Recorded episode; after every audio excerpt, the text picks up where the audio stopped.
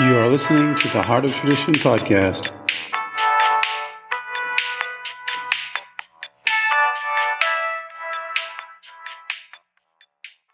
Okay, the subject for today is magnesium and alcoholism. So, alcoholism, um, it's funny because alcoholics have a certain deficiency, uh, the B3 deficiency, which was discovered by the founder of AA and the niacin movement, full flush niacin. And we're not talking about the soft, like extended flush and uh, time released or no flush or any of this stuff because there's a lot of studies that have been done on these other molecules which are not healthy. Um, the studies have come up negative. Uh, they have negative effects basically, and so then they take these negative effects from these forms and they associate it with the niacin thing, but it's not the niacin thing; it's these forms, right? So we need to find the right form, which is the full flush form. And so this helps to, it has many different features, but it also helps with the brain chemistry. And I also think it, because it's an ammoniac molecule, I think it helps to increase ammonium, ammonia in the body, which would normally be a bad thing, but because there's so much aluminum and toxicity in the body, that this ammonia becomes a friend once again because it allows to break these things down and get them out. So um, so what should have been not a good thing has become a good thing because we have to get something else out. And so that's how it works. It's not always it's not always simple some of these things, but so the B3 therapy was developed for alcoholics. Um, magnesium.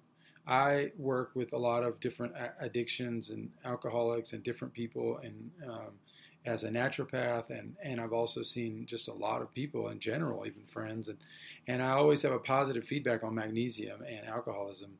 Like a lot of alcoholics are magnesium deficient. Um, there's been studies done on how you know when alcohol is stopped, there's an increase in free fatty acids that are floating around circulating now because the alcohol was deconjugating all these acids all the time. They were in a permanent state of of dissolution to a certain degree, and things were di- dissolving all the time.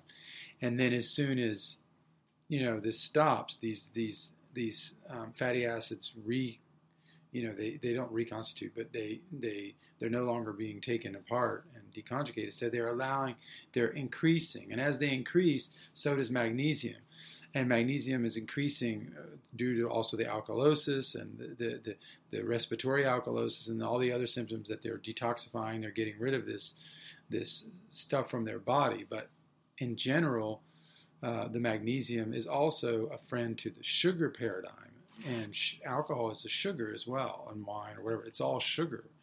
And so that sugar is also being accompanied by, you know, sugar is better absorbed with magnesium and it also steals sugar. I mean, sugar steals magnesium. So the more that you have um, this kind of liquid sugar going through you, the more that it's going to be stealing this magnesium to try to digest it. That's part of how that works. The magnesium is needed for that. So you get into more problems, more deficiencies, and then at the at the level we know that thiamine thiamine plays a key role for alcoholics too. It can it's produced in alcoholic fermentation. It's produced at the beginning of fermentation, which doesn't mean alcoholic. It means lacto fermentation, But then that fermentation can be taken into an alcoholic fermentation. And so there's a confusion there. Like maybe when we used to have a lot of lacto fermented foods and we didn't have refrigerators and everything, there might have been less alcoholism because there was less concentrate. We had more of that vitamin present without having to go into the alcohol. So in a modern day world, I guess kombucha and some of these other drinks may have some of that vitamin, but without the alcohol part.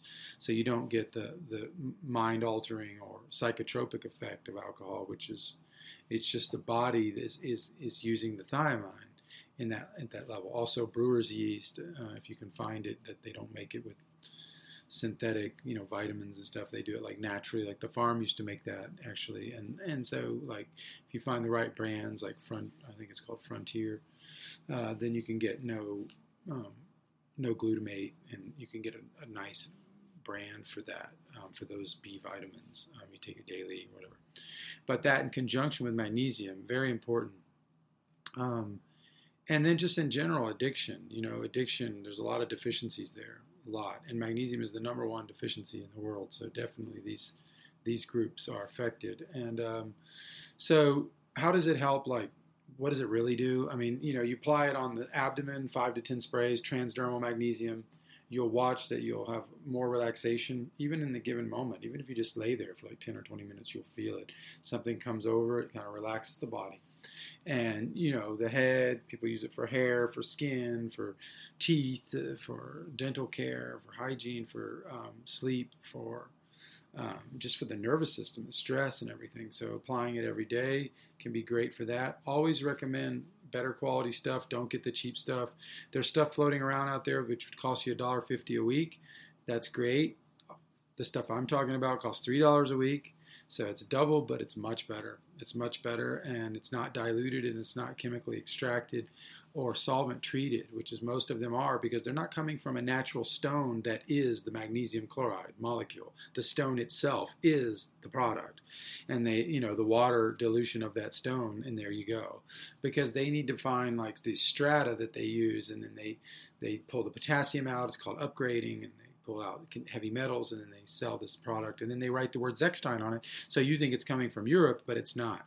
So if it doesn't have the Zechstein inside logo, it's not the real thing. It's not coming from the city called Veendam in Holland, which is where the natural pillow formation is located, the only source for uh, Zechstein batch protocol in, uh, in Europe. So um, look for that and also look for glass. Blue glass bottles, that's the key right there. Um, as long as there's glass, then you have the right stuff. And um, uh, the, one of the best places um, um, that I've found is theheartoftradition.com.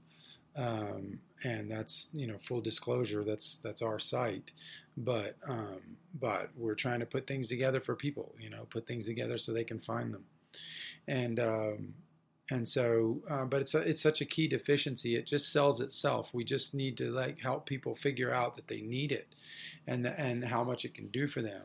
So um, don't get the fake stuff. Get the real deal. Um, glass bottles at theheartoftradition.com. Come check us out. We also offer a lot of naturopathic free health tips and free podcasts and everything else. Just trying to spread the word and help people heal in this paradigm, this health paradigm we're in, um, where people are starting to wake up in general to tyranny, but also to medical tyranny and slavery, etc. So, hope that could be helpful to someone.